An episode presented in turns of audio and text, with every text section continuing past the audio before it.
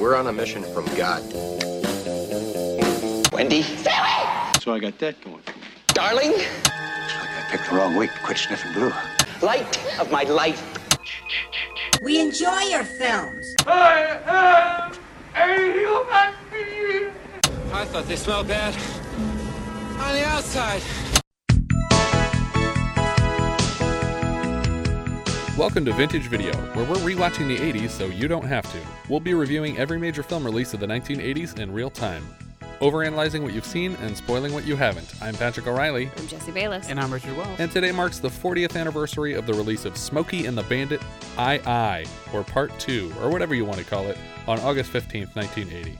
It was written by Jerry Belson and Brock Yates, based on a story by Michael Kane, making this our fifth Michael Caine movie for the 1980s. Wait, are you just combining both Michael Caine's into one? I've combined three Michael Caines to, into to one Michael Caine movies? monster. Oddly enough, there's only one with the actual spelling of Michael Caine. The Yes. other two spell it With a K. with the Citizen Kane the McCain. Yes. Uh, based on characters by Hal Needham and Robert L. Levy, directed by Hal Needham, and released by Universal Pictures. And we even get a modified Universal logo again. Yeah, we do. I feel like we've we've been coming across those lately. Very quickly after Xanadu. Making of. In 1977, the first Smokey and the Bandit was released and was a surprise hit for the year. With a budget of $4 million, it went on to bank 300 million in the worldwide box office, finishing second behind only Star Wars for the year. That's crazy. That's the first one. Yeah. Okay. I watched it pretty recently. It's not that great. Yeah. It's crazy that it made that much money. Also, how do you spend? I didn't watch it, so I don't know. But how do you spend four million dollars on these movies? Wreck a lot of cars. I think that's all it took. And Burt Reynolds was huge at the time. Both films took until 1980 to drop their sequels, and Bandit's opening weekend literally doubled Empire Strikes Back's opening weekend in 1980, really? which was actually a record opening weekend at the time for Smokey and the Bandit Part 2. It made $11 million in its opening weekend. But it was short lived because the contrast in critical response and audience approval quickly turned things in Star Wars' favor. So Empire Strikes Back obviously made way more money globally. Uh, the final budget of Smokey 2 came to about 17 million, and in total it grossed 66 million, which still landed it in eighth place for the year. Coors, the beer that had played such a large part in the first film, was replaced by sponsor Budweiser for the second installment. The working title for the sequel was Smokey and the Bandit 10 4 and was due at one point to co star Julie Kavner, the voice of Marge Simpson. Yeah. Contemporary articles about the production describe a scene with Robert Urich on roller skates on a farm that evidently didn't make the final cut, and Urich receives no credit. The original budget for this film was 10 million, but delays on his previous film Rough Cut, which I think we said had four or five directors by the time it finished, forced them to push back the schedule and inflated the budget. To prevent pushing back the production schedule for 1981's planned release of Cannonball Run, the movies were filmed simultaneously. Well, that explains Dom DeLuise. Exactly, and the ambulance. As a result of combining the productions, Smokey was actually able to wrap ahead of schedule. Sally Field's relationship with co star Reynolds lasted exactly the span between the first and second Smokey films, during which time she also co starred as his girlfriend in Hooper and The End. She considers this her worst film. On the press junket, Reynolds seemed optimistic about returning for a third installment, but the rest of the cast, besides Jackie Gleason, made it very clear they were finished with the franchise. A harsh critical reception changed Burt Reynolds' answer, but Universal had a conundrum. They had a movie in the top 10 for the year, and almost no way to market it without Reynolds. The solution, they thought, was simple take the only cast member willing to come back and make him play both parts. And Smokey is the Bandit was born, or at least conceived and gestated. Months from release, Universal was very happy with the cut and they put on a test screening, which could not have gone worse. Disappointment over the lack of Reynolds and confusion from Gleason playing multiple parts made the story near impossible to follow. To make it even weirder, Gleason was sporting the bandit's costume and mustache for the entire film, but it's played totally straight as though the bandit were still played by Burt Reynolds. And even weirder, Gleason's bandit does not speak a word in the entire film except for a short line at the very end. Reshoots were very hastily planned, and all of Gleason's bandit scenes were reshot with Jerry Reed, and the film barely made its release date. I want to see that cut. I don't. I really want to see Jackie Gleason chasing himself for an hour and a half. Apparently, there is a cut does exist, and it's owned by the Gleason estate, and they refuse to release it. but maybe I can find it at Universal somehow. I'll look around. Just Here it is. wander around. Oh, here it is. uh, but there is a trailer for it with the title uh, "Smokey is the Bandit." But before I go, I got one piece of unfinished business. A hunk of trash known as the Bandit. Now, you all know I pursued that sucker through 20 states, 3,000 miles, and two movies. I finally figured out a way to trap him. I have put myself in his place. Also his boots, and his shirt, and his hat, and his coat, and his mustache. In short, I have succeeded in becoming my own worst enemy, the bandit. So if you think the first two go rounds was something, you just watch my smoke this time. Some bitch. This has been Buford T. Justice, asking you to support your local sheriff. Because nobody else will. Smokey is the Bandit, Part 3. It's basically like a Patton thing when he walks up in front of a giant American flag and tells people the premise of the movie that Mhm. in order to catch the bandit, he had to think like the bandit and become the bandit, and then the title comes up. Uh, I like that the only real mention of this that I know of is from Bill and Ted 2. yeah, they're playing charades in heaven. yeah. Smokey and the Bandit 3! Smokey is the Bandit!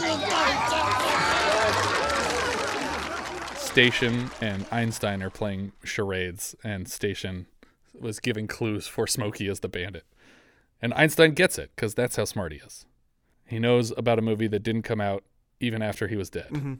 We start with another custom Universal logo. The Trans Am is driving in a circle around the Earth, followed by what looks like a taxi cab, but is probably supposed to be Smokey's cruiser. It's just a weird color.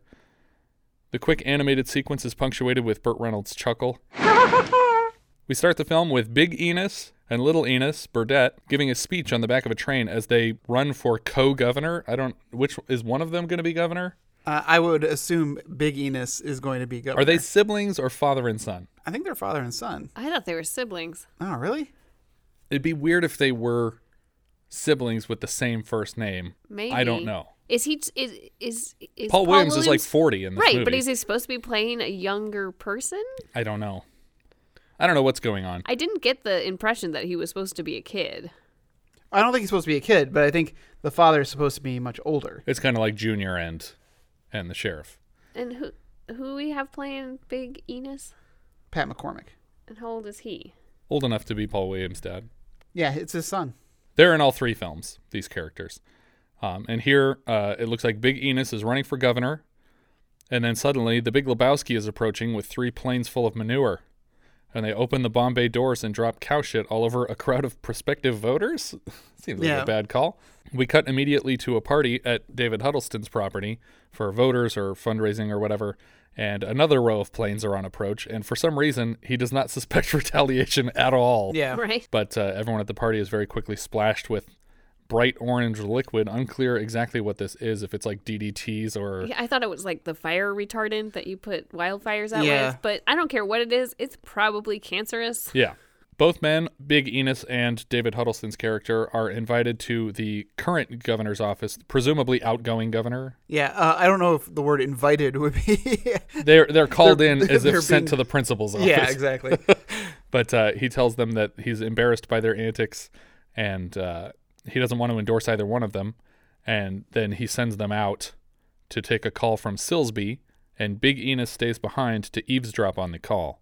He hears instructions to go to Pier Number Three in Miami, pick up crate number one four four four, and deliver its contents to the Republican National Convention in Dallas in nine days.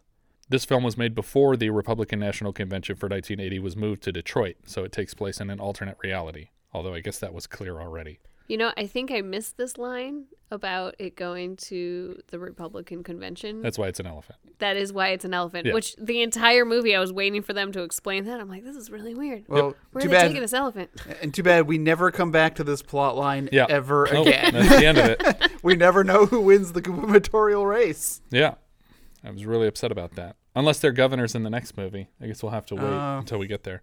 Enos plans to intercept the crate and deliver it to ensure the governor's endorsement.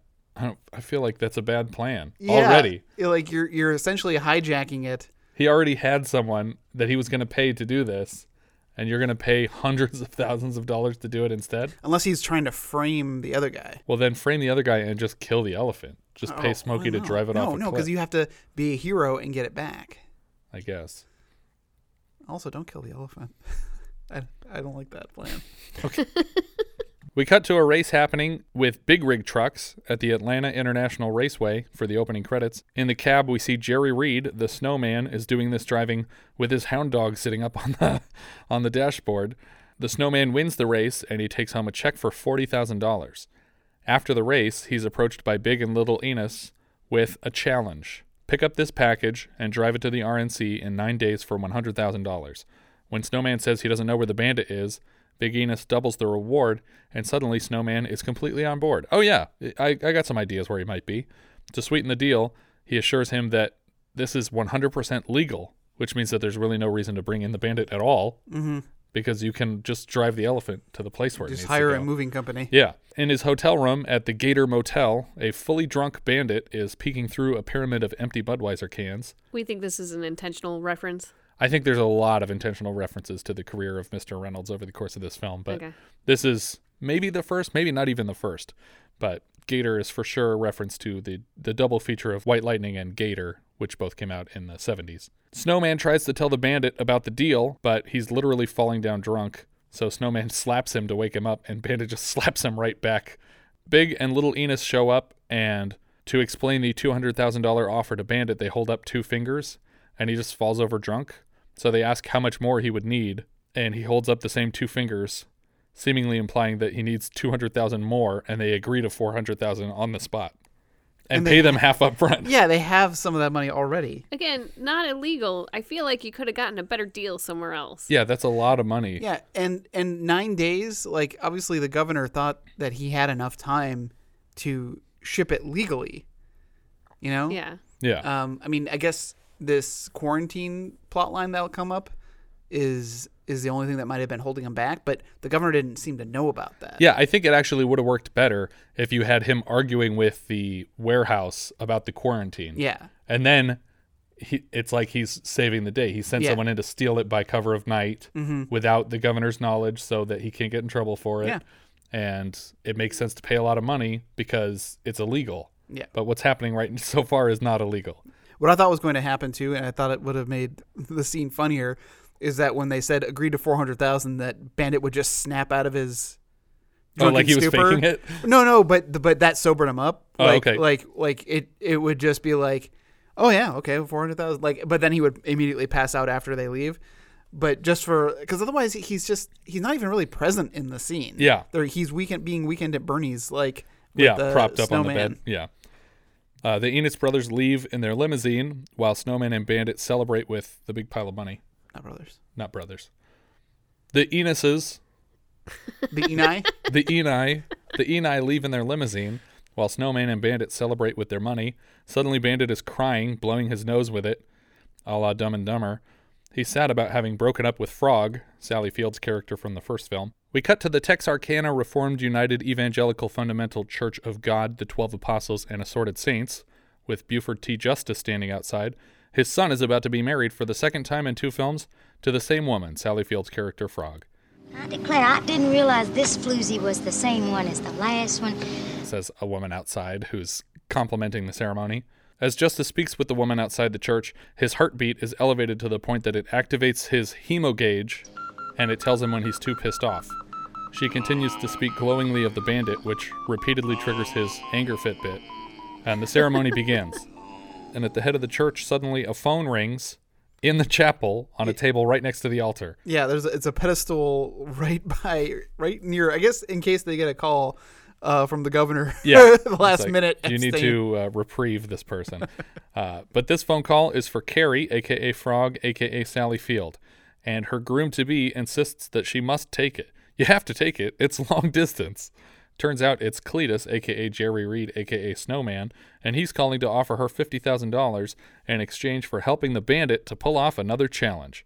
On her way out of the church, she promises to bring back enough money to buy a milking machine for her husband, and then he says, Then maybe we could get a cow. How does Cletus know where to find her in this very moment?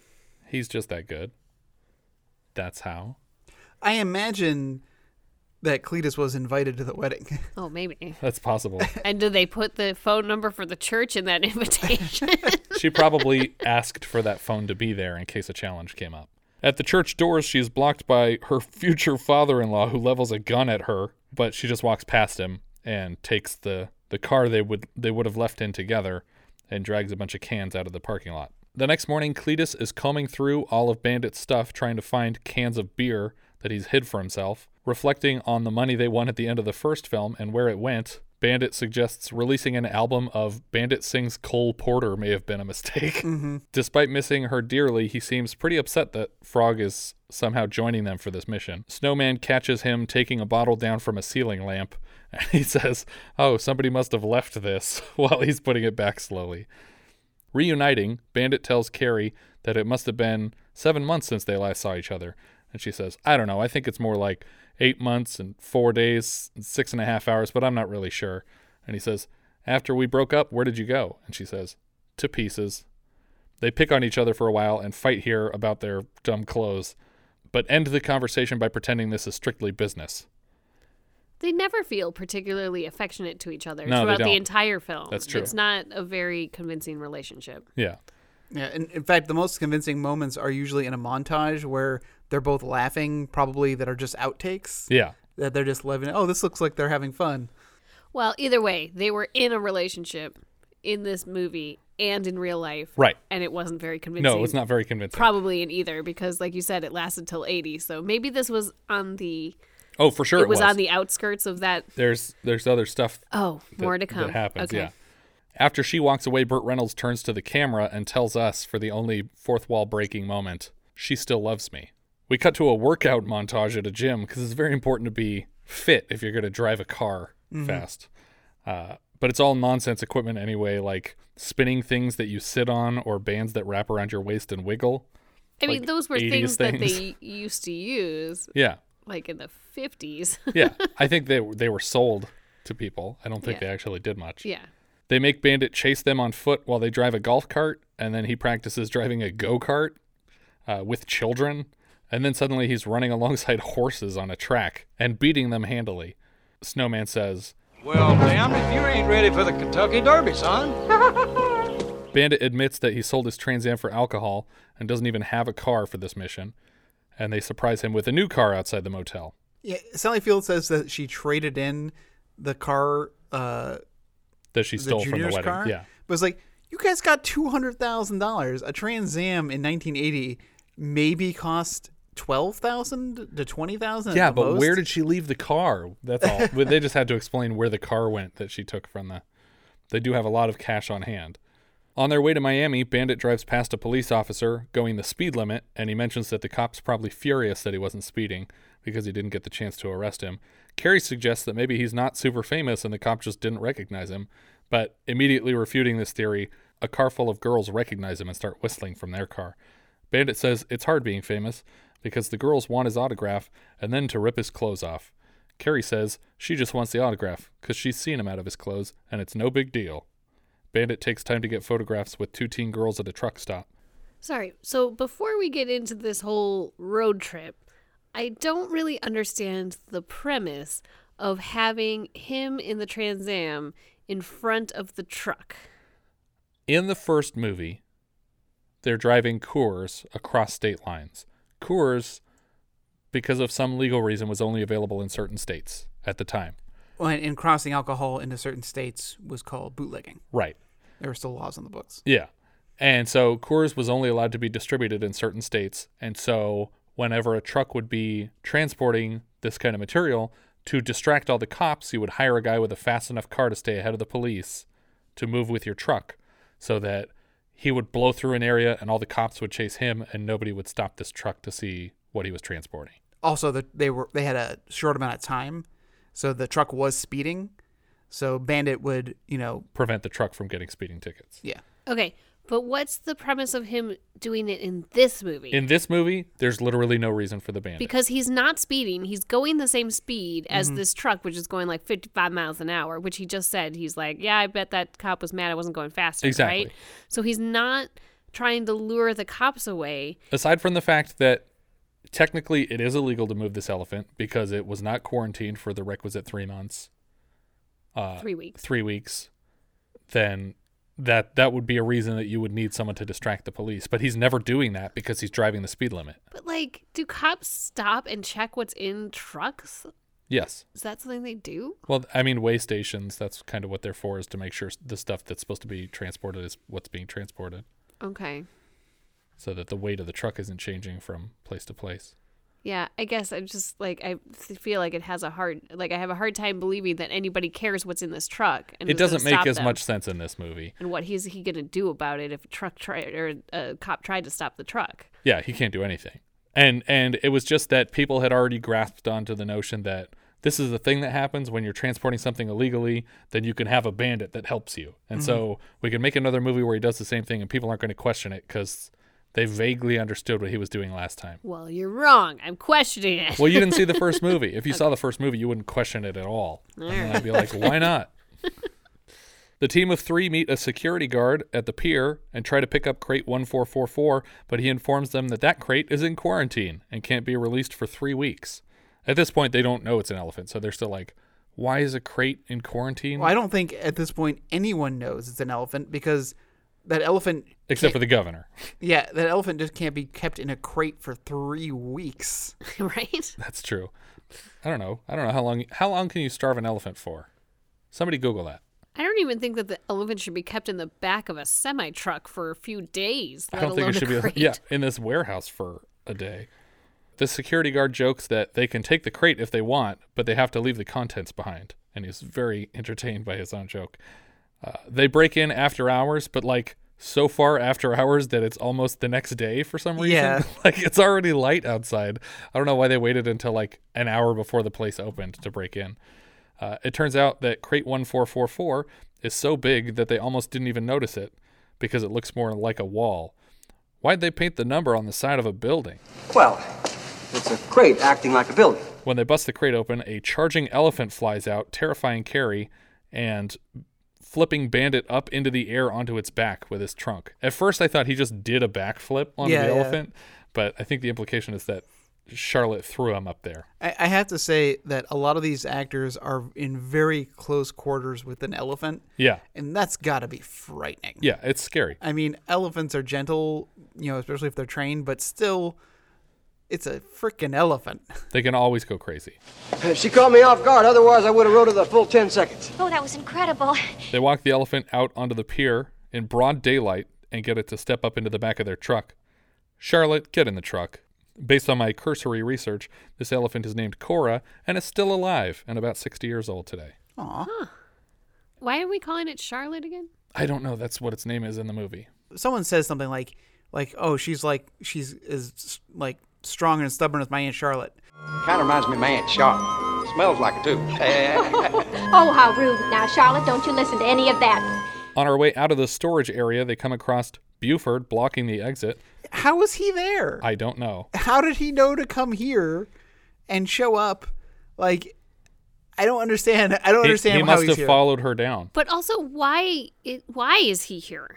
Because he wants to arrest the bandit because he didn't get him in the last movie. what? For all the stuff he's done in the past. he doesn't he even do know that? there's new stuff. I mean, he- he- there's a lot of stuff in this movie that I don't think is actually based on a factual Reality. representation of the law. um, but yeah, no, I don't think. Uh, I think the statute of limitations on the Coors being run out of town three years ago is probably up. But he says, Hi, Buford. Hello, you handsome some bitch. I just I like that uh, Buford's like actually complimenting him every Yeah. time he like gets angry. If you make one move, I'm gonna put a hole right between those gorgeous brown eyes. Bandit dares him to show off his gun skills, and uh, Justice wastes all of his bullets, proving his marksmanship. But anticipating Bandit's move, he asks for his son's gun. So when Bandit moves to escape, Smokey gets the other gun and very quickly realizes it's not loaded. Why didn't you have your gun loaded? When I put bullets in it, Daddy, it gets too heavy. Bandit pulls up to where the Pittsburgh Steelers practice to have a conversation with Terry Bradshaw. Who knows him? Yeah, they're like good friends. Because she he knows Frog too. Yeah. Like they hang out. Yeah, I liked that. That Terry leans over and says hi to Bandit, and Frog's like, "Oh, hey there, Terry," and he's like, "Oh, hey, Frog." Like he knows her name. They're all good friends. Was he in the first movie? No. No, Okay. but he is also in Cannonball Run because they shot it at the same time. Bandit intends to use the Steelers to slow down Smokey, and Terry says, "No problem," and points to Mean Joe Greene and says, Hey, Joe, Yeah. tackle that car. So Joe Greene lifts the car with his bare hands and just flips it over on its top. Uh, I had to look up what Buford said when they flip him, and I still don't understand the line because I'm not a big football guy. Uh, he says something along the lines of, I knew this would happen as soon as they started that bussin' shit.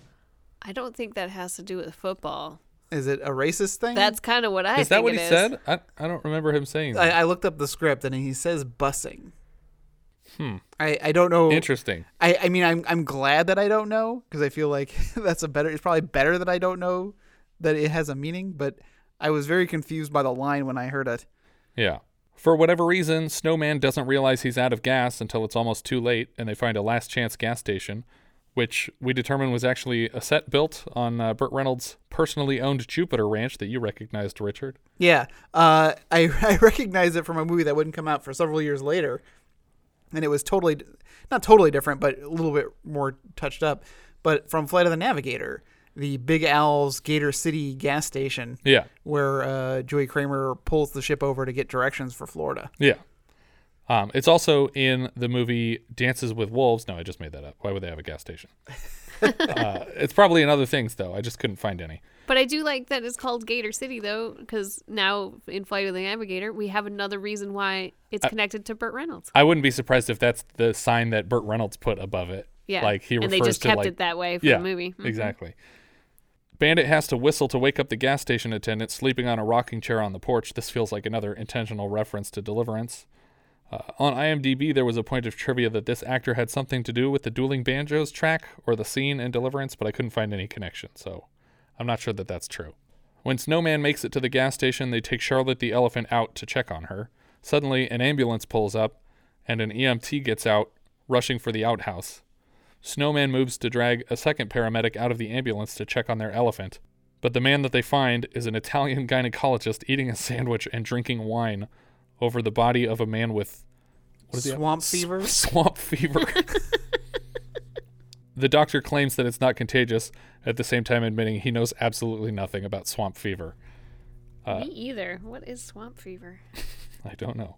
Dom DeLuise is obviously less than excited to give this elephant a checkup, but while he's telling them what he understands is wrong, the other EMT gets back in the ambulance and drives away, leaving him there. He says, Give her 800 aspirin and call me in the morning. That that seems too much, even for an elephant. Maybe. I don't know.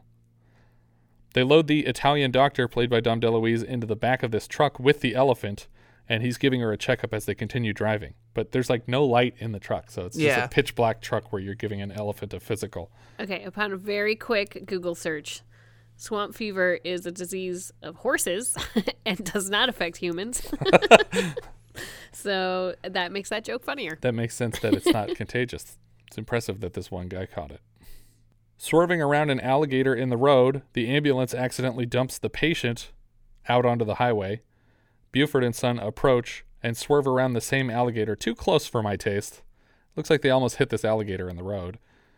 But uh, the Justice family rolls up alongside the man in the gurney rolling down the highway who can barely speak, and he's just mumbling swamp fever to them before they just leave. They're like, "Oh, this must be some like new fancy foreign car that I don't recognize." It's like, "No, it's a gurney from an ambulance." Hudson Hawk did it better.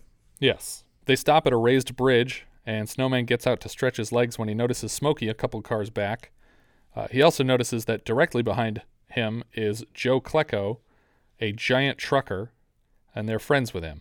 Bandit pulls out of the line to clear the bridge while it's still up, and Smokey notices him and starts shouting at him when Klecko backs into Smokey's cruiser. And then when Smokey tries to pick a fight with him, this, you know, seven foot tall dude gets out of the back. This is another NFL player playing a trucker, but he's for a different team. He played for the Jets. He leans into Smokey's cruiser and says, Badge is crooked, sir. and he crushes Smokey's badge in his hand while the heart rate monitor is beeping away. Smokey decides to try and clear the bridge also and promptly gets stuck at the top because he's going like 10 miles an Yeah, hour. but also, how did Snowman get over the yeah, bridge? I was wondering this. Did Snowman go over? Well, No, like, but I think there- Snowman just waited for the bridge to go down. Oh, yeah, okay. So okay, like I, I was like, Once again, the cop doesn't care at all about, what about they're the truck. doing. Yeah, he's only trying to arrest Burt Reynolds, and the only reason that he's there is to get arrested. So I feel like the truck would successfully get to where it's going if Burt Reynolds just left. And Yeah. then there would Mm-hmm. be no problems. Well, with that this even happens in the third act. Yeah. he's like, well, just deliver the package, I guess.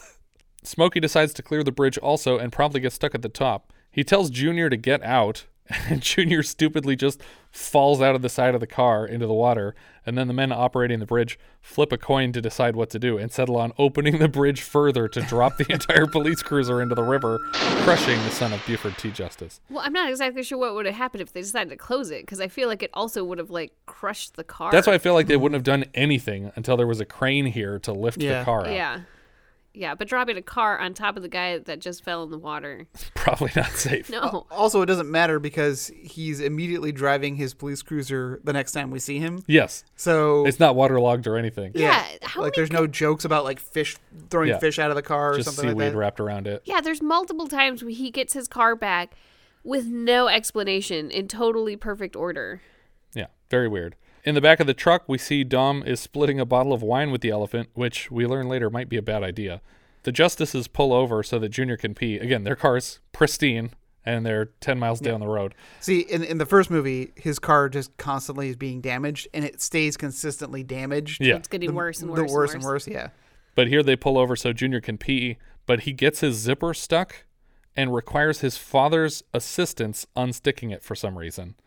So Smokey is like leaning over, holding the zipper on his son's pants, tr- like yanking it up and down while he then he notices a crowd of people are watching them and then he just says, "Get back in the car.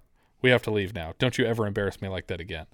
That night, Bandit meets with Carrie to gift her one of the albums that they printed of his music. Apparently, there's only 75 copies. Yeah. So she should be flattered. He says, "I have seventy four of them." Yeah. Uh, she jokes that Frank Sinatra was singing My Way and you sing Let's Do Something Cheap and Superficial, which is an actual track name from the soundtrack to this film, with Burt Reynolds providing the vocals, obviously. Let's do something cheap and superficial. Uh, the doctor shares the great news the elephant is pregnant. Baby, baby. Did he say baby? Yeah, he just said baby. Why'd you say baby? Because the La Senora Charlotte is pregnant. Oh. Gonna have a little baby elephant. No, you're gonna have a big baby elephant. All right, who did it? Bandit wants to get going, but the doctor recommends keeping the elephant in place for the next 24 hours, or at least 12. Hoping to buy the elephant time, Carrie suggests that she and Bandit could rekindle their romance tonight so that he won't put them back on the road. So she's like pretending to care about him. Yeah. So And that offer sex. Yeah. So just to help this elephant in its labor. Um, it's not even in labor, in its in its pregnancy. Charlotte wraps her trunk around Bandit, clearly jealous of Carrie's affections. Snowman says, I think she's in love with you, and adds needlessly in front of Bandit's ex girlfriend. Of course, the fat ones always did go for Bo. It's like, I'm right here. Why would you say that? Uh, Charlotte sleeps on the ground between. Sorry, I put Bo again, but that's confusing to call him Bo because nobody calls him Bo. Well, yeah. I didn't realize his name was Bo. Yeah, The- the- Bandit's name is Bo. They they establish a lot of weird things from in this movie, like Carrie being called Carrie and not Frog. Yeah. Uh, that the car's name is Trigger, which was No, tr- that was just a joke about like Trigger is the name of the horse. right, from- but they keep referring to it as Trigger. right, and they call this this vehicle the son of Trigger. Yeah, and uh, and yeah, and then and them calling him Bo instead of Bandit, uh, which is it's just there's like a lot of weird little things. Yeah. Um, so Charlotte sleeps on the ground between Bo and Carrie uh, that night, interrupting every attempt Bo makes to sneak to Carrie's side of the ground. Uh, the next day, on the road, Buford catches up with them, and a quick chase leads them to a closed fairgrounds where an enormous wooden roller coaster is wrapped in fencing. Smokey and the bandit chase each other between the wooden beams, occasionally clipping them, and uh, they knock out all the supports under this roller coaster until the whole thing collapses. Well, I like when you when you first got there and you're they started driving in there and you're like, this is really uncomfortable. It, they must have been ready to demolish this thing, or I can't believe they let them drive there. And Yeah. then and then we see them blow up the entire thing. And you're Yes. like, yep, And they had like aerial footage and everything. You're like, oh, this was an important This is shoot. well day. planned. Yeah. Yeah. and that was exactly the case. That uh, th- they were actually that fairgrounds was in trouble for how unsafe the conditions of that ride were, and so it was being demolished to be replaced. So they were there on that day, so they could do it with the cars. This is the last straw for Smokey, who decides it's time to call in his brothers, Reggie and Gaylord.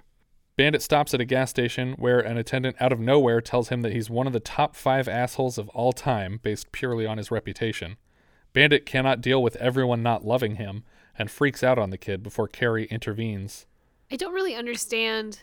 They never really explain this. Like explain what? Why the kid doesn't why like him? why this kid doesn't like him. I think he just he doesn't like his ego. He thinks he's full of himself.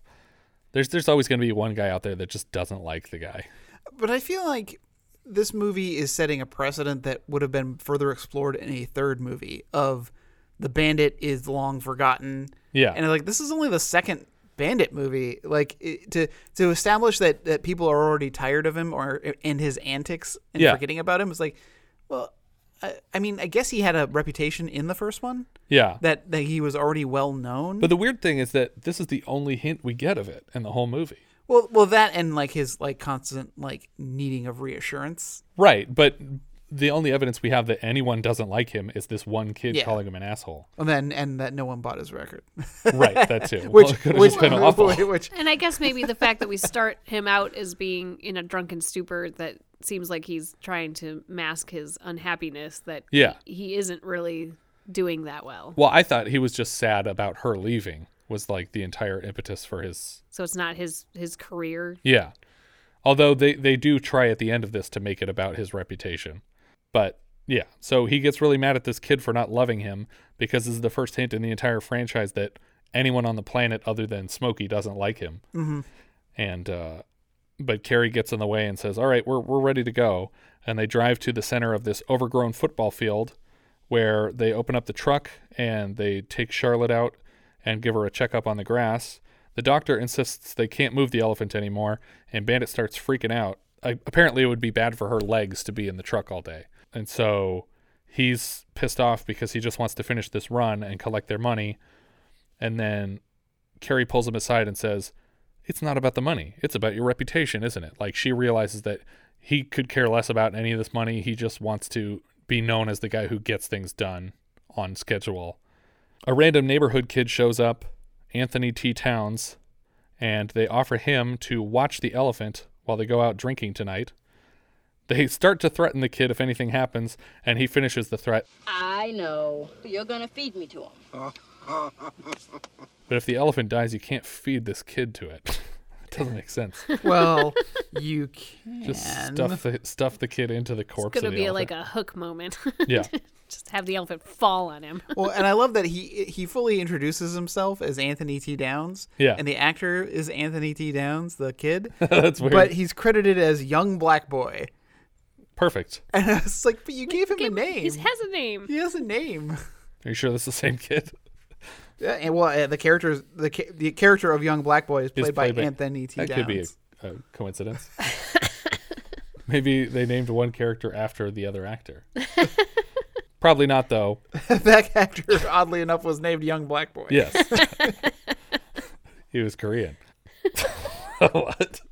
They head to a Don Williams concert, and he notices them in the audience and invites the crowd to applaud the bandit, and they all do. Everybody here likes him. Uh, he sings a song dedicated to the bandit and Carrie's love for each other. Which he walks out on. Yeah. Kind of bothers me. I'm like, this dude is singing a song for you. Don't be so rude. Isn't the whole joke about smugglers is that they're not supposed to be famous? Isn't there like a Game of Thrones line? Yeah. Where somebody says something like, "Oh, aren't you the famous smuggler?" And he's like, "Well, if I'm famous, then I'm probably not a very good smuggler or Yeah, something like that." Sir, Sir Davos. Yeah. Mm-hmm. Well, if you're a famous smuggler, you're not doing it right. So it seems weird that you would celebrate having a fan base as a person who's who's you're famous for being a distraction. Eventually, Yeah. the police would catch on to the fact that that's what you're doing. Carrie notices him scribbling something on a napkin, and he tells her that it's a poem about her. and when she finally sees the finished product, it's a diagram on how to transport an elephant without using her legs. It's like a big cargo net that would yeah. go underneath her belly to hold her up. Carrie gets very upset about this and tells the bandit that he's too obsessed with fame and that she can't be around him anymore. And she gives him this whole breakup speech that was actually written by her and was relevant to their exact relationship at the time that she thought he was too obsessed with fame and he encouraged her to include as much of her own personal thoughts about their relationship to to help the performance but she means what she says here in this scene and then she walks off into the night and bandit gets drunk with the elephant in the truck and the next day they're finishing off the last leg of this transport suddenly buford t justice hears his effeminate brother gaylord speaking and wonders aloud where their third brother is reginald the Royal Canadian Mountie, I guess. Yeah. He pulls up in his car and he's singing opera music with a woman. Mhm. Like they're just playing opera music really loud in their car and they get out singing to it. So they've been at this road trip for a while now. And they started in where did they start this? Miami is where they got the elephant. trip? Miami's where they got the elephant and where are they going? They're going to Dallas. Dallas. Dallas. Okay. They had nine days to get from Florida to Dallas. It does not take nine but they days. started in Florida. right. Well, th- well, they also had a training montage. We don't know how long it, that took. Yeah. Okay. I just it doesn't seem like they're making very much progress. I agree. In case it needs to be said, for some reason, Jackie Gleason is playing all three of these characters. Reginald, Gaylord, and Smokey all pose for a photo together, but stand far enough apart that the seams between multiple shots are invisible.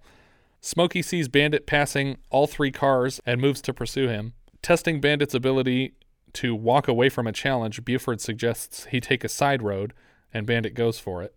On the road, he is speaking on the CB with Smokey, who tells him to look to his left and right and notices huge lines of cop cars that surround him in every direction at the top of these hills. And they're Dunes. just, yeah, these dunes, and they're ready to just drop down into the canyon behind him.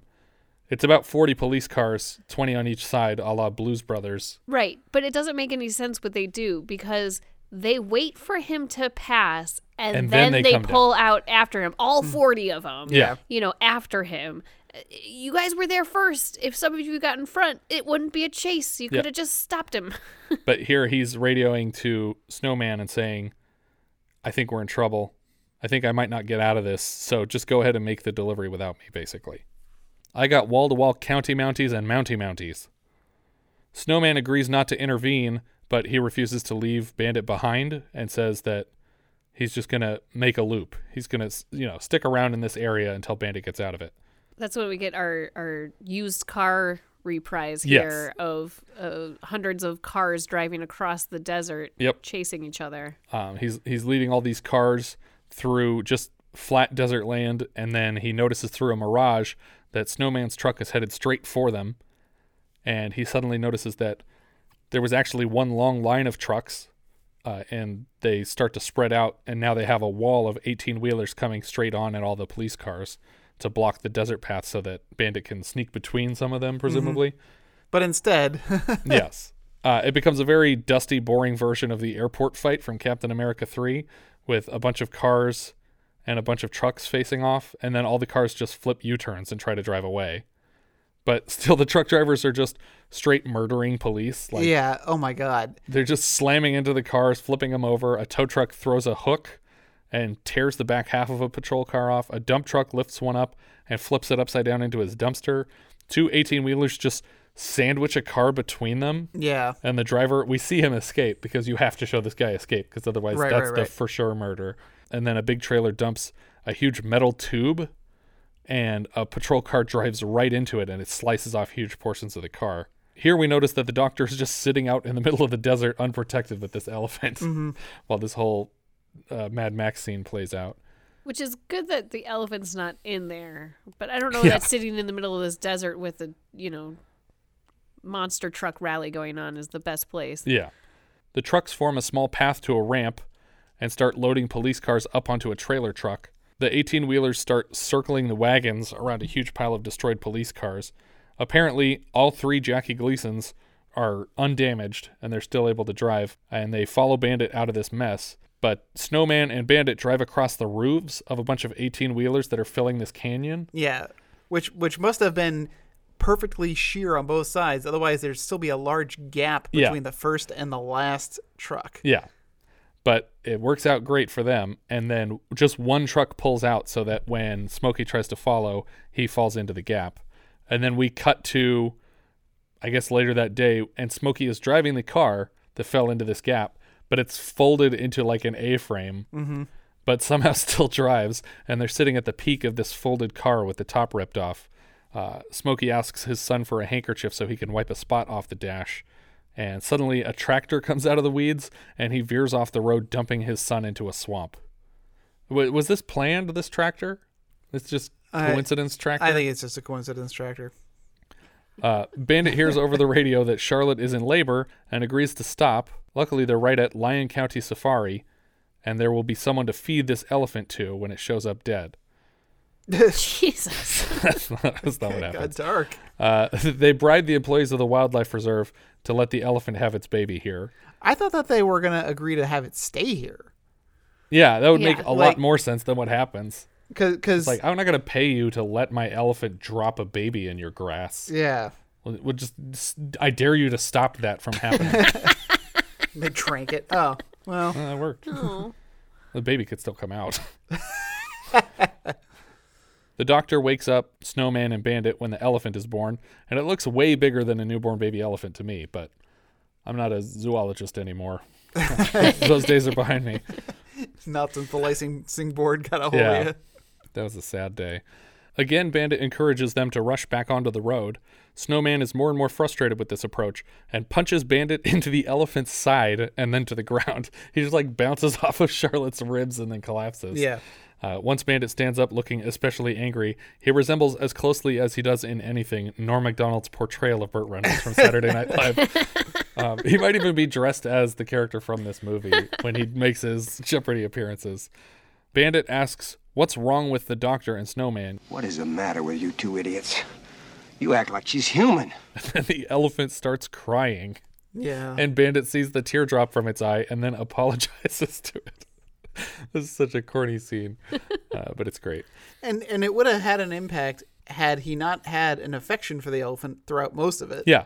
All of a sudden, he's like, whatever, chop its head off. Yeah. We'll move it in multiple cars.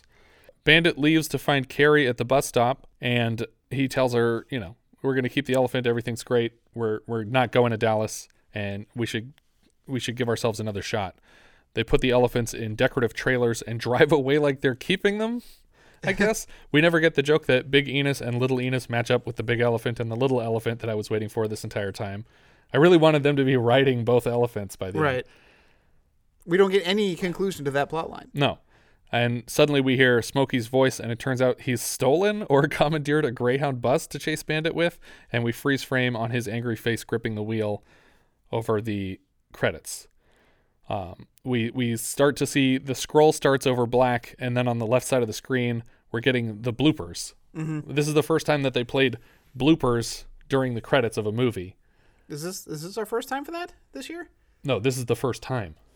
What? They didn't they didn't play bloopers during the credits of movies before this. Hal Needham Oh. invented this. Really? Yeah. Huh. So this is this they is the weren't first very time. good bloopers. No, they weren't great. Uh, but what what uh, always makes me laugh is that uh, as a reference to the fact that this is the first time they put bloopers in the credits, they they used these bloopers over the Anchorman credits. So the first the first blooper you see over the Anchorman credits is of Burt Reynolds going, I guess we'll go back to doing what I do best. I guess we'll go back to doing what I do best. Show off. When do we get started. When do we get started? That's my line. When do we get started? That's my line. Oh. You say whenever whenever you like. Whenever you like. He's just like doesn't understand what's going on. But I, I would have loved to have been in the room when they're like having the conversation like, oh, what if we did bloopers over the credits like like Smokey and the Bandit too? And he's like, well, yeah, but we don't have the rights to those bloopers. And he's like, that's not what I meant. And he's like, oh, what if we could get them though? Let's do that. So it must have been so funny for them when they finally got it locked down. Like, yeah, you can use those bloopers. It's like great, so confusing. Uh, but that's the end of the film. Our director Hal Needham, uh, he did the first couple Smokey and the Bandits and Cannonballs uh, one and two. I think he did both of them. Uh, he also did Hooper, The Villain, Megaforce, Stroker Ace. He was an actor also and a stuntman in a lot of stuff. Writer Jerry Belson, uh, he wrote the 77 version of Fun with Dick and Jane. He wrote The End. He wrote Steven Spielberg's Always. He was an uncredited screenwriter on Close Encounters of the Third Kind. He was a longtime writing partner of Garry Marshall. He wrote on The Tracey Ullman Show, The Odd Couple, and his wife also does a lot of extra characters on The Simpsons. And uh, she also played one of the singers from the 40s in Xanadu very recently for us. Uh, writer Brock Yates also wrote both of the Cannonball Run movies. The story author here, Michael Kane, uh, he has uncredited dialogue for Jaws 3D, but he did not appear in Jaws 4. Uh, he also wrote Hot Stuff, Southern Comfort, All the Right Moves, and MacGyver episode Bitter Harvest. That's right. Which is like the really that's a really disturbing one where it gets sprayed with pesticide, yes. right? Yep. It's pretty pretty crazy. It has the director of Vanishing Point uh, is is like the guy who owns the farm. All right, and his right, son right. is like using this chemical against his orders. The characters were uh, from obviously from Robert L. Levy and uh, Hal Needham from the first film, but uh, Robert L. Levy was a producer of the first film. He also produced Point Break, A Kid in King Arthur's Court, a lot of Mary Kate and Ashley Olsen videos, and then uh, later on he did She's All That, Pay It Forward, Wedding Crashers. So he had big big budget comedies in the 90s and aughts. Because Pay It Forward is hilarious. Yeah. Never stop laughing. Burt Reynolds was Bandit. Uh, he was Quint on Gunsmoke for a long time. He's in Deliverance. He's in the White Lightning Gator movies. He's in Smokey Bandit, Cannonball Run, Sharky's Machine, Stroker Ace, Best Little Whorehouse in Texas, and All Dogs Go to Heaven, of course. Yes, of course. And as much as I like that film, my favorite performance from him is still from Boogie Nights. Um, he's phenomenal in that movie. Uh, he has a cameo in Smokey 3, but he does not play the bandit in that film, as we mentioned earlier. And he appeared as himself in Archer episode The Man from Jupiter, Yeah. in which he begins dating Archer's mother. Which is great because they had already at that point had Archer episodes based on White Lightning and Gator. Yeah. and Archer pitches him a Gator sequel. He's like, it could be a sequel to Gator. He's like, well, Gator was already a sequel. Uh, Jackie Gleason was Buford T. Justice and Gaylord Justice and Reginald Van Justice. Uh, he was Minnesota Fats in The Hustler. He was in The Sting 2. He was Ralph Kramden on The Honeymooners. Jerry Reed was Cletus. I don't know why he's just credited as Cletus. He's more Snowman. well known as the Snowman. you see, again, this is what this movie does. It, it Yeah. tries to establish like new lore about these characters. Yeah. Uh, but he's a popular country and western singer. Uh, he played Bama McCall in Gator. He played Doug Van Horn in The Stuff. And he played Red Beaulieu in Waterboy. That's the coach of the opposing team, the one who he envisions babies replacing the faces of the coach. Dom DeLuise plays the doctor here. This is his fourth movie for the year after Fatso, Last Married Couple, and Wholly Moses. He was paired with Burt in both Cannonball movies, The Best Little Whorehouse, The End, Silent Movie, and All Dogs Go to Heaven. With So they did a lot of stuff Reynolds, together. Yeah. Um, Sally Field was Carrie. She was Gidget on the Gidget TV series. In addition to her Burt Reynolds films, she was also Norma Rae in Norma Rae. She was in Places of the Heart, and both of those films earned her Oscars for lead actress. She was in Steel Magnolias, Mrs. Doubtfire, Forrest Gump. She was Mary Todd Lincoln for Spielberg, and Aunt May in The Amazing Spider Man 2. Paul Williams was Little Enos. He's a prolific songwriter for Three Dog Night, Helen Reddy, David Bowie, The Carpenters. Uh, he wrote The Rainbow Connection for the Muppet movie. You wrote a lot of Muppet songs. He did. Yeah, I think he did all the. He appears in the first Muppet movie too, Yeah. right? Mhm. And I think Um, I think he did all the songs for Muppet Christmas Carol and That's possible. His song Evergreen for Streisand's A Star is Born won the Grammy for Song of the Year and an Oscar for Best Original Song. He's currently the president and chairman of the American Songwriting Society, ASCAP. And I was saying he did he write Flying Dreams for Secret of NIMH? sure, why not? Let's say he did. Yes, he did. Cool. We, Um, got, we got to meet him at the New Beverly. That's right. We- It was a triple feature Was of it a Paul Williams movies. It was, wait, wait, wait. Let me try to remember. Three movies he wrote all the music for. Phantom of Paradise. Yep. Uh, He also plays a character in that movie. Bugsy Malone. Yep. And Ishtar. Yep. Yeah. It was it was Bugsy Phantom Ishtar. Uh, it was hosted by Edgar Wright at the New Beverly. Well, because he was in Baby Driver. Right, and and uh, w- this was before Baby Driver, but uh, Paul Williams was there for the screening, and for the entirety of Ishtar, Paul Williams and Quentin Tarantino were sitting in the back row singing along to every song in the movie, which was just magical to listen to. There was just an article uh, in AV Club about Ishtar being an underrated movie. Oh, it for sure is. I think the joke that the director Elaine May made about it was that if everyone who wrote a bad review for that movie had seen it, it would have made a lot more money. Right. But we got a picture with him that night, so we'll throw that on the Instagram for this one. Uh, Pat McCormick was Big Enos. He plays Tiny in Under the Rainbow next year. He'll be back for Smokey 3, uh, and he's also the ghost of Christmas Present in Scrooged Uh, in, in the in the uh, in the TV play. TV play, yeah. Uh, David Huddleston was John Kahn. That's the other guy that's running for governor. and not Charles Durning. Yes. uh, he plays the Big Lebowski. He was Walrus Wallman in Gorp earlier this year, and he was Olson Johnson in Blazing Saddles. I, I feel an underused character Yeah. because he he's he has two scenes. There's a there's a few people like that where it's like, come on, you could have used this person for more. Uh, Mike Henry was Junior. He played Tarzan in three films in the '60s, and he plays uh, Kulozik in Soylent Green. Uh, John Anderson was the governor. Very excited to see John Anderson here. Uh, he plays California Charlie in Psycho, and more importantly to me and Richard, he was MacGyver's grandfather, Harry Jackson, on the original MacGyver series. Um, and he's wonderful. It's funny to see him cursing, and I I think he even like makes a fart sound in one of the bloopers. Yeah, yeah. I was like, that's wonderful. I've never heard him joke around like that. Brenda Lee was Nice Lady. she's credited as Nice Lady, but she's the lady who sings "Rockin' Around the Christmas Tree." at the Christmas party hop. You know where uh, Michael Jordan is sliding through the living room. Yeah. That's yes. always what I think. Uh, Terry Bradshaw was Self. I don't remember which character Self was. Uh, he's back as Self in Cannonball Run, which was shot concurrently. He's also Sherman in Hooper. He plays Colonel March in a couple Brisco County Juniors. He was in a Blossom. He was in a couple Married with Children's. Good stuff. He's a funny guy. I've always liked him. Joe Greene was Self. Uh, he has an uncredited cameo in Ace Ventura, but I don't remember Joe Greene being in that. So I'd have to watch it again. I tried to find it and I couldn't find any clips of that. But he's probably best known for that Coca Cola commercial where he tosses a kid his jersey in exchange for a Coke. Or the Family Guy bit making fun of it, where Peter offers him a Coke and then he throws him his jersey and then his pants and then his jockstrap, and then Peter just drops everything and runs away. Uh, Joe Klecko played Self. Uh, he was an NFL uh, defensive lineman for the Jets. Uh, he also appears in Cannonball Run as a Polish racing driver and in the movie Heat as Kinlaw. Jeffrey Bryan King was another football player. He plays Dill Harris in To Kill a Mockingbird and Arthur Rose in the Cannonball Run.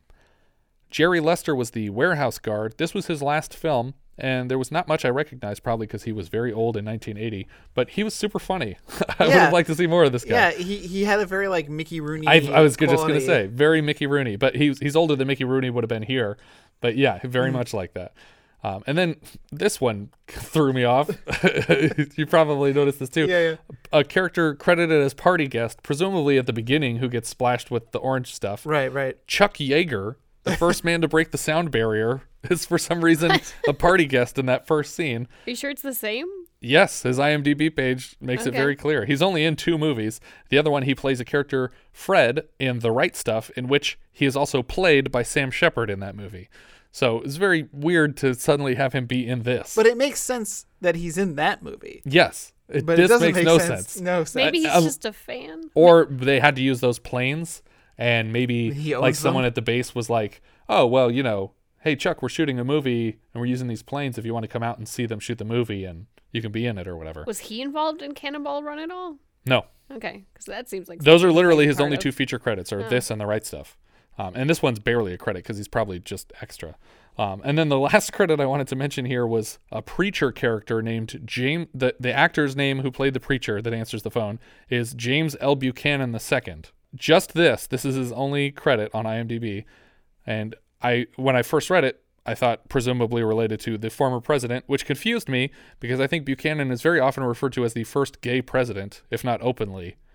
Uh, it turns out Buchanan adopted his niece, Harriet Lane, the youngest surviving child of his sister Jane after the untimely deaths of her parents, and she went on to serve as the First Lady, one of 11 women to serve as First Lady without being married to the president. This was his niece was his First Lady, or, but she was also his adopted daughter. I did not know that that was a thing that you could have a first lady if you didn't have a wife. Apparently. Apparently you can. Uh, she did have a son named James, though neither of her sons lived to their 15th birthday.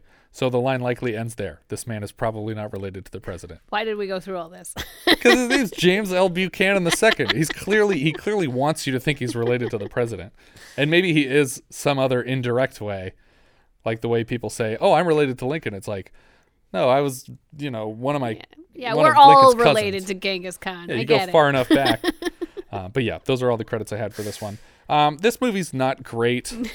There's not there's not a lot powering it, and the, honestly, Jackie Gleason is the funniest part of this movie, and that's a problem. Yeah, I mean, uh, other than maybe that one line, they really toned down his racism. Yeah. because in, the- first movie, you're not supposed to like him. He's supposed to be a jerk who's mean and and very very racist. But in this movie, like, he just appears for no reason. Yeah. Uh, he- like there, there's no reason for him to be pursuing the bandit in this case. In the first movie, he's pursuing them because They have his, his His- future daughter-in-law yeah. hostage. He thinks. Yeah, exactly. Like the, the, this whole plot is doubled because Frog jumps into the car from the wedding, and so he he they're she's being pursued. But then also they need to watch out for the police because of the stuff that they're carrying in the truck. Right. In this movie, there's no reason other than just why was he? Why would he agree to even allow this marriage to to happen in the first place? Well, he clearly place? didn't because Yeah. he's outside the church saying, "I can't believe you're trying to marry this woman again. I told you this was a dumb idea." But also, he doesn't need to be in this movie once. He's in this movie as three characters, Mhm. and the other two characters serve little to no purpose. Yeah. They literally have like one line each, and that's it. That's the end of those characters. And I, as much as I appreciate that Gaylord actually seemed like a completely different actor, like obviously they look the same, but Mhm. he's he's doing a different character for that part. I feel like Reggie is pretty much just the same as Yeah. Smokey, but Gaylord actually felt like a different person, and I was I appreciated that he was able to pull off a second character, but neither of them served a purpose in the movie other than he was like, I want to show off my range a little bit, and that was it. But yeah, this the the premise doesn't make any sense. Obviously, there's there's no there's no gravity to the situation because they don't need the money, they don't Mhm. care about the money, and at the end they don't get the money. Yeah. So all that happens is they pick up an elephant at the beginning and they keep it. They stole an elephant and they kept it. Mhm. They're still transporting a stolen elephant at the end of the film. I know you were disappointed that you didn't know about this movie when you made your elephant transportation movies list, Yeah, but I think it'd be at the bottom probably. of all of the elephant transportation movies. I don't know. Have you seen Larger Than Life? I don't know if I've I, seen I that. don't remember if I've seen it either. So no offense to that movie. I don't know. Maybe it's great. But it's no Operation Dumbo Drop, I can tell you that. yeah. Um not much to say about this one. Uh up or down, Jess? It's a down. Yeah. It doesn't have much going for it. Yeah, it's a down for me. Uh, although I probably have it up higher on my list than mo- either of you guys, but uh, I I just I I really like the first one. I, I I I try to show it to people and and they don't like it. Yeah. And maybe it's just because I grew up with it a little bit with my with my dad. And, That happens. Uh, and and I and I can kind of see it. Last time I watched it, I was like, man, this movie is actually pretty long. Uh, it, or at least it felt long. Uh, I think my dad literally drank Coors when I was a kid because it was in Smokey and the Bandit. Mhm. Like he was like, "Oh, that's kind of cool. I'm, I'm just gonna buy this stuff," and then he liked it, and he's like, "I'm just gonna keep buying this stuff." I- I think like when people think about Burt Reynolds, I think one of the first movies that'll come to people's minds Sure. is Smokey and the Bandit. Yeah. Uh, certainly won't be Smokey and the Bandit two. No, uh, but I think it's amazing to me that you got Dom and Burt in this, and that they don't they don't get to do anything with each other. Mhm. Like it's such a waste because we'll see next year in Cannonball Run they are so funny together. It's like ridiculous how much chemistry the two of them have, and they do nothing with it in this movie. But I remember as a kid loving Cannonball Run, Mhm. and I think I, Cannonball Run Two is probably on par with Smokey Two as far as Sequels. ruining it. But at least like you don't have to come up with a whole new premise. It's like no, no, it's just another race. But yeah, um, I'm excited for Cannonball Run next year. But this was this was a waste. I, I feel like it might have been funnier if Dom wasn't having to do this character the whole time. Yeah. If they'd have just let him be Dom DeLuise. I, I almost feel like Dom chose it. Yeah. Like what if I'm what if I'm like an Italian doctor and I'm what if always I'm an Italian stereotype for the second time this year? yeah and I'm always drinking wine. Like I always have a, a wine glass. Yeah. It's a choice. Um, but yeah, I think that that's three downs for us then for this Yeah. one. Um, and then where's this going on your list, Richard? Um, I actually have this just below Roadie, uh, and just above Small Circle of Friends, which puts it at uh, 58th. Okay. Jess? That's a little bit higher than what I did. My, I mean, actually, mine's fairly close to Roadie too, but um, mine's I think in 69th place, and it is just above Wholly Moses and just below. What the heck movie is this? The Hunter. Oh, okay. Yeah. Still figuring out where it goes for me. I mean, it's so for me, it's below the Windows threshold. It certainly Yeah, same- is, same is for me. below that. Um, but it, it it's a very middle of the road movie. Um, Yeah. You know, and it's actually not too terribly far away on my list from Rough Cut. Yeah, sa- uh, same here for that. I mean, it did have some impressive like stunt driving and some car wrecks, and and you can see where the money went. Uh, but it, I don't know. I, I don't. I really just it's so mediocre. I just don't have anything to say about it. Yeah. Um, I think for me, also not super far from Rough Cut, uh, this is going to go uh, just under the Hunter and just above Small Circle of Friends, which is only three slots up from Rough Cut. So Burt Reynolds, he outdid himself barely with this movie. Um, and actually, I think Cannonball Run is like going to be as high as he gets for me until until uh, All Dogs Go to Heaven comes out. I actually liked Rough Cut better than this, though. Mine's Rough Cut's above that for me. Yeah. Um, at least that one I thought was engaging in so much as it was sort of an intriguing story. Uh, but neither one of them makes sense at the end. No, not really. But at least throughout the movie, before I knew that it didn't make sense, I was like, hmm, You're what's happening yourself here? on the way. You're like, ooh, I didn't see that coming because it doesn't follow logically from what happened. But you got me. Um, all right. Well, I think that's about everything for this one. If you guys have any thoughts you'd like to share with us, we are Vintage Video Pod on Twitter, Facebook, Instagram, and Letterboxd. Where, as I've said before, you can find each of our full movie rankings for the year. We can also be found at vintagevideopodcast.com. Please consider rating us on iTunes to help people find the show. And if you take the time to leave us a review, we will thank you personally in an upcoming episode. If you're feeling especially generous, you can also support the show through patreon.com slash vintagevideopodcast. Thank you so much for listening, and I hope you'll join us next time when we'll be discussing Those Lips, Those Eyes, which IMDb describes like so. Cleveland, 1951. Pre med student Artie Shoemaker dreams not so much of a medical career, but a life in the theater, against the wishes of working class parents. We leave you now with the trailer for Those Lips, Those Eyes. This is 1951. This is your first summer in stock, you know that? There's no season like the first season. You're gonna remember it all your life. Frank Langella is Harry Crystal. Look at him. He has strength and authority and control. He can do anything. He has talent. He has command. He has confidence. He has a future. The key. He has an agent. Who's Mickey Bellinger? He's the big guy and legit at MCA. As soon as I sign with him, it's goodbye graveyard. Hello, Shubert Alley. Frank Langella, Glynnis O'Connor, and Animal House's Thomas Hulce. Those lips, those eyes.